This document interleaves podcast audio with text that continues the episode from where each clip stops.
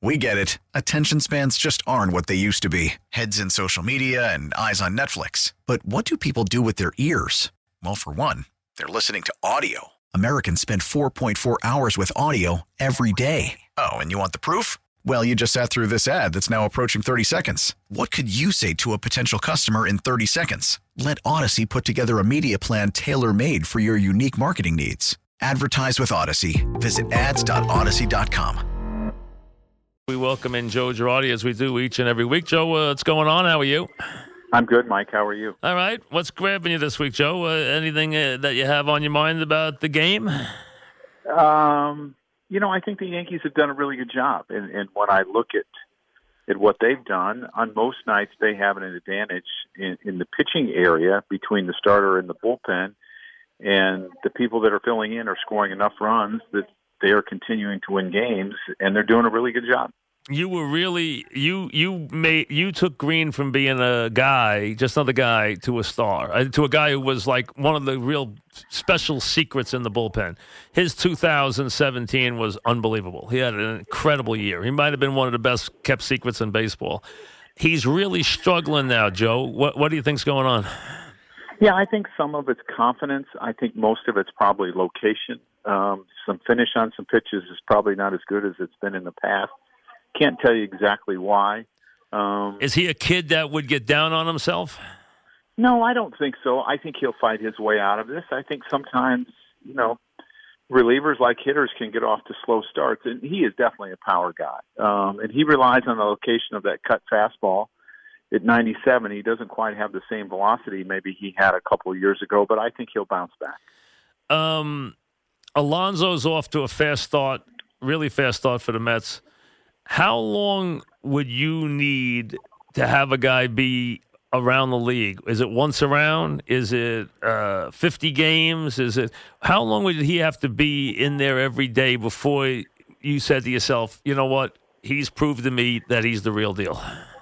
Well, I you know I always look at a couple of years, um, you know, because I think teams start to make a lot of adjustments to you. Obviously, the division is going to see him a lot more than the non-divisional teams. But a couple years is is they get to know you and, and you get to know them. Um, you can get off to a really hot, hot so start. you think a guy can get through his, his entire first year before they kind of find him out?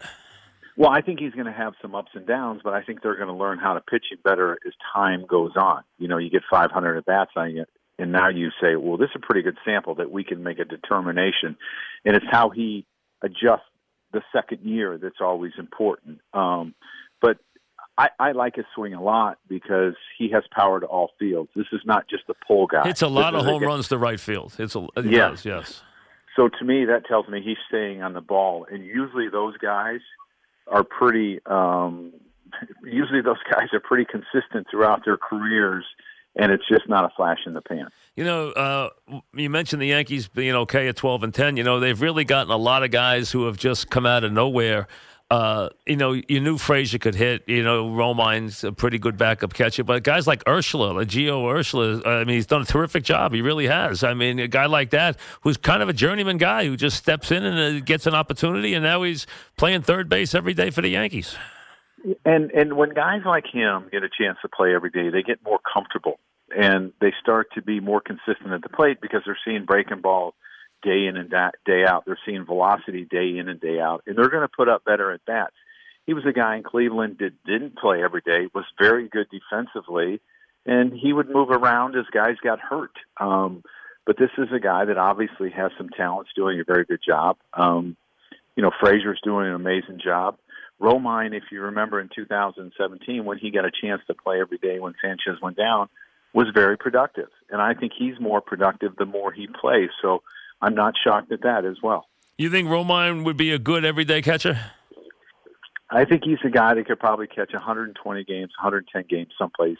You know, if if he had the opportunity and would do pretty well. Yeah, because like Cervelli, I always thought could be an everyday guy. He's been, proved to be a pretty good guy every day when he plays. You know, oh, yeah, I mean, turned out to be a really, really good player. Good. Yeah, he's a really good player, and sometimes you get in in a situation where you behind a guy that has a lot of power and, and, and can put up big numbers, and you don't get a chance to play every day, and you get kind of pegged as a backup. But I don't necessarily always believe that. I think that you know he could play every day. You know, you were around Sabathia a long time, and that that contract is one of the rare ones that's actually paid off for the Yankees because he's had such a great career for them. And most the first five years were great, and then a little iffy, and then he's come back. It has surprised me that he still gets guys out because he obviously doesn't have the stuff he used to. So he's either just smarter than everybody else or just gamer than everybody else because he still goes out there and gets five innings where it doesn't look like he should, but he's able to get five good innings, you know, pretty much when he wants he's got that late movement and stays off barrels is what he does and induces a lot of weak contact. And I'm not surprised because when I look at CC, you know, obviously I had him at both ends of his career. I had him when his stuff was big yep. and powerful, and then I had him when he figured it out when he didn't have the 97 and the 98. But it's the competitiveness in him that really drives him to be great. And you're not going to find that in every player. I, I think he's special and I think he has a huge heart, and that's what has allowed him to do what he's done. You know, I got to give you credit. When I asked you a couple of weeks ago to give me your surprise team, it was the Minnesota Twins, who are off to a very nice start at 13 and 7, uh, playing very good baseball. Um, so I know you're not surprised. You like the Twins. What, what did you see in the Twins that you thought was going to be this good? I really like their offense. I thought they had a down year offensively last year, which I was kind of surprised. I thought some guys just just had off years, and when they you know they added um, some veteran guys to that club in the offense, I thought this is going to change completely. Um, they're really going to hit. Edwin, I think, is a great addition for them because he has a great approach every day. He takes what you give him. If if you're going to shift him with runners in scoring position, he's just going to hit a ground ball through second base and take the RBI and not try to be the hero and hit the three run home run. And I think he's a guy that can share a lot of knowledge with those young hitters. The other thing is they have left handed hitters. Um, and for right handed starting clubs, they're going to give them a lot of trouble. Um, and they will continue to give those clubs a lot of trouble, like the Astros. They gave them trouble because the Astros are predominantly right handed um, when it comes to the starting pitching and they have very good left-handed hitting. Um, the Minnesota Twins. Talking with Joe Girardi, who joins us each Tuesday uh, on the fan. All right, let me get you involved in the two big ones. Number one, uh, injuries, baseball player injuries. Uh, incredible number of injuries now. Not just the pitchers, everyday players, mm-hmm. sluggers, yeah. obliques, tears, muscle pulls. Do you think it's that these guys are too well honed? Are they too muscular? Are they doing too much lifting? Uh, is it supplements? Is it uh, drug related? Is it what is the reason all these guys are pulling so many muscles? I personally think players don't train explosive enough.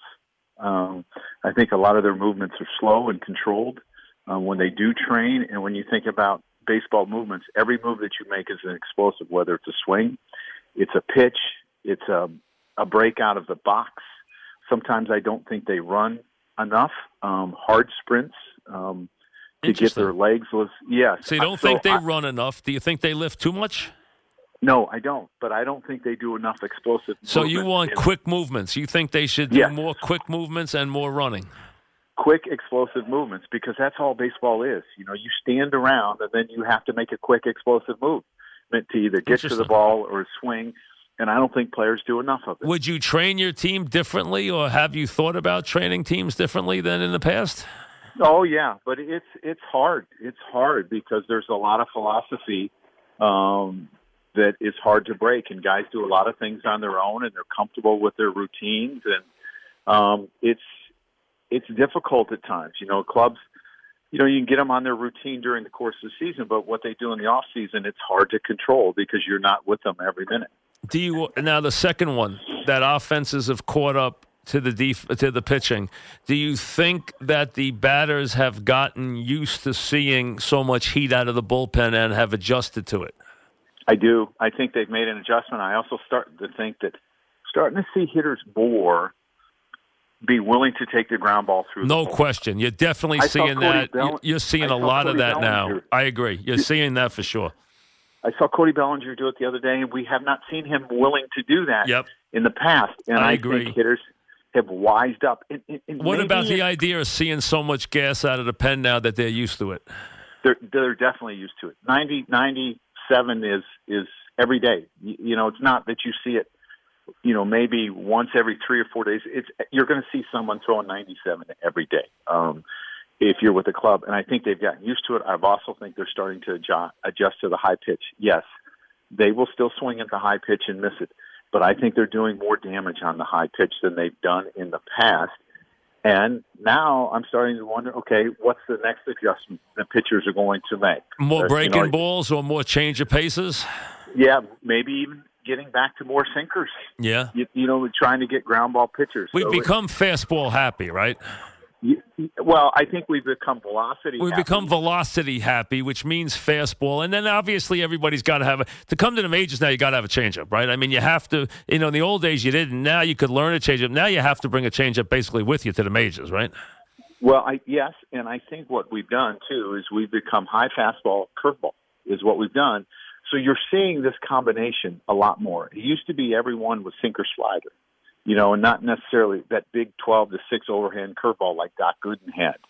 But now we're seeing it, a lot. You know, you watch bullpens and you you watch you watch the bullpen with with Houston. You got big curveballs, 97, 98 miles an hour. Curveballs with a lot of depth. That's what you're seeing. That's what you're seeing out of Gerrit Cole. That's what you're seeing out of Verlander. So you're seeing it a lot more. I mean, some of them are still really hard to hit, but you can foul off pitches more, and you can make them work harder, get longer at bats. And uh, hitters are doing a better job. So the idea, and let's be honest, everybody has gas coming out of every bullpen. And even fifth, sixth inning, everybody, even the bad teams have gas coming out of the bullpen. Somehow they're finding these guys. I don't know where they're finding them all, but you know, you got guys coming in the sixth inning throwing 98 miles an hour. Now they may not have the command, or they may not have quite the control of the breaking ball, but they still got the velocity, and you get used to it. So you think that it is true that they are catching up to, there is a familiarity for the hitters now to what's going on from the pitchers, right? I do. I think I think they're more used to it now. It's not such a shock. So maybe you go back to sinking the ball a little bit more and, and trying to let them pound it into the ground a little more. Yeah, I mean because now with the way the ball's flying, you don't want the ball in the air. You know, and and and what's interesting to me is like Oakland went and got two pitchers that are fly ball pitchers, and now they're getting hammered. Right. You know, and Oakland used to be a place where you didn't hit home runs. They went and got Mike Fiers. He's giving up a ton, a ton of home runs, and it's just. You, we're going to have to change our thinking, I think, again a little bit. Well, the ball's You know, so live that everything goes out of the ballpark. Let's be honest. you know, that ball goes so far. Yeah, and and so I, I I'm almost scared to have a fly ball pitcher now. Gotcha. I want a strikeout ground ball guy. Yeah, well, c- clearly. I mean, and you're right. Maybe pounding the ball into the ground is the way. But I agree with you that a lot more hitters this year have been willing to take the ball the other way. You are seeing that more and more with these guys thinking that way a little bit, and that will ease off the that will ease off people using the uh, you know the shift so much. They clearly will. And and I think part of that too is we have so many young players in the game that maybe aren't as set in their ways as when teams were really veteran laden. You know, guys didn't have ten years under their belt. Now trying to change. It's it's guys that have two or three years and they're willing to make a change and they're doing a really good job at it. Well, that you know that that's that's a good point too. I mean that that clearly is the case, and also the idea that uh, you know that everybody doesn't want to be the same. You know, you don't want everybody being the same, and clearly teams have gotten younger. There's no question. And the idea, Joe, of developing players now in the major leagues, teams didn't used to want to develop guys in the major leagues. They clearly now are developing players in the major leagues now. Oh, I, I definitely think so because I think clubs are thinking, you know, why spend two million dollars on a player, three million dollars on a player? We're not going to win. We're not going to win our division. We're not going to be in the playoffs. When I can spend five hundred thousand, develop this kid, and maybe in two or three years, I really have something instead of delaying his development. And you know, I, I I think Houston did it and, and did very very well at it, and, and I think people start to copy is what happens, and it's a copycat league and everyone's doing it because you're going to see some teams that have some really bad records this year. No question. I mean, you're going to have a bunch of teams that aren't afraid to lose a lot of games. You also have a lot of star pitchers this year who have high ERAs. Someone pointed this out to me, and I went and looked, and it's true. You know, you used to see those guys down there. DeGrom has a 3.68. Strasburg has a 4.11. Um, Scherzer has a 4.45. Greinke has a 4.60. I mean, go down the line here. A lot of these big pitchers have high ERAs now. They're not pitching to the. Kluber has a 5.88 ERA. Syndergaard 5.90. These guys are pitching to very high ERAs. There are pitchers with low ERAs, but they're not the name guys you're used to seeing. You know what? And, and part of that is there's a familiar people are familiar with them, but part of that is those guys are hard throwers, where that hard throwing is not getting by everybody anymore. You know what they had that was special is is maybe not quite as special as it used to, and, and I think some of them have gotten off to a slow start. But I mean, Chris Sale has struggled, and there's been a lot of guys that have struggled and I think it's because hitters have gotten used to what's going on. No, I mean clearly, uh, I mean that's the case. The guys at the top of the ERA are guys you would not expect to be there. Glasnow, Castillo, Shoemaker, guys like that are the guys who uh, Musgrove. These are the guys who have the best ERAs right now. Not the guys. I mean Snell's there again because uh, he seems to have you know the last two years been there, but not the guys you would expect at the at the top this year. And you know maybe the ball, as you said, you know the challenge these guys now, even the Scherzers of the, of the world and the Verlanders of the world, and they're getting hit. Yeah, I mean, and and when guys get hit, and you're a hard thrower. It usually has a lot of carry to it, or gets through the infield very quickly, and um, they're putting up big runs against them. You know, Tanaka's fragile, but he does a good job. You know, he doesn't get hit very hard. He really doesn't. You know, well, he, give up the occasional home run, but he doesn't get hit very hard. He stays off barrels. He stays down in the zone with his split and his slider, and does um, you know, and he's got some deception with his little bit of a hesitation. He's a different look than most pitchers when you think about it because of how long he stays over the rubber. Yep. It's different, and um, you don't see that every day. And he does break that ball down a lot. He really does. Yes. You know, and that yeah. and that might be the way to go. You might be right. When you come back, you'll have to look for a bunch of sinker ball pitches. You know, uh, we're gonna have to get the Greg Maddoxes of the world. And there you go. Thanks, Joe, very much. We'll talk Thanks, to you. Thanks. Mike. All right, Joe Girardi. Good, interesting stuff. Back after this. We get it. Attention spans just aren't what they used to be heads in social media and eyes on Netflix. But what do people do with their ears? Well, for one, they're listening to audio. Americans spend 4.4 hours with audio every day. Oh, and you want the proof? Well, you just sat through this ad that's now approaching 30 seconds. What could you say to a potential customer in 30 seconds? Let Odyssey put together a media plan tailor made for your unique marketing needs. Advertise with Odyssey. Visit ads.odyssey.com.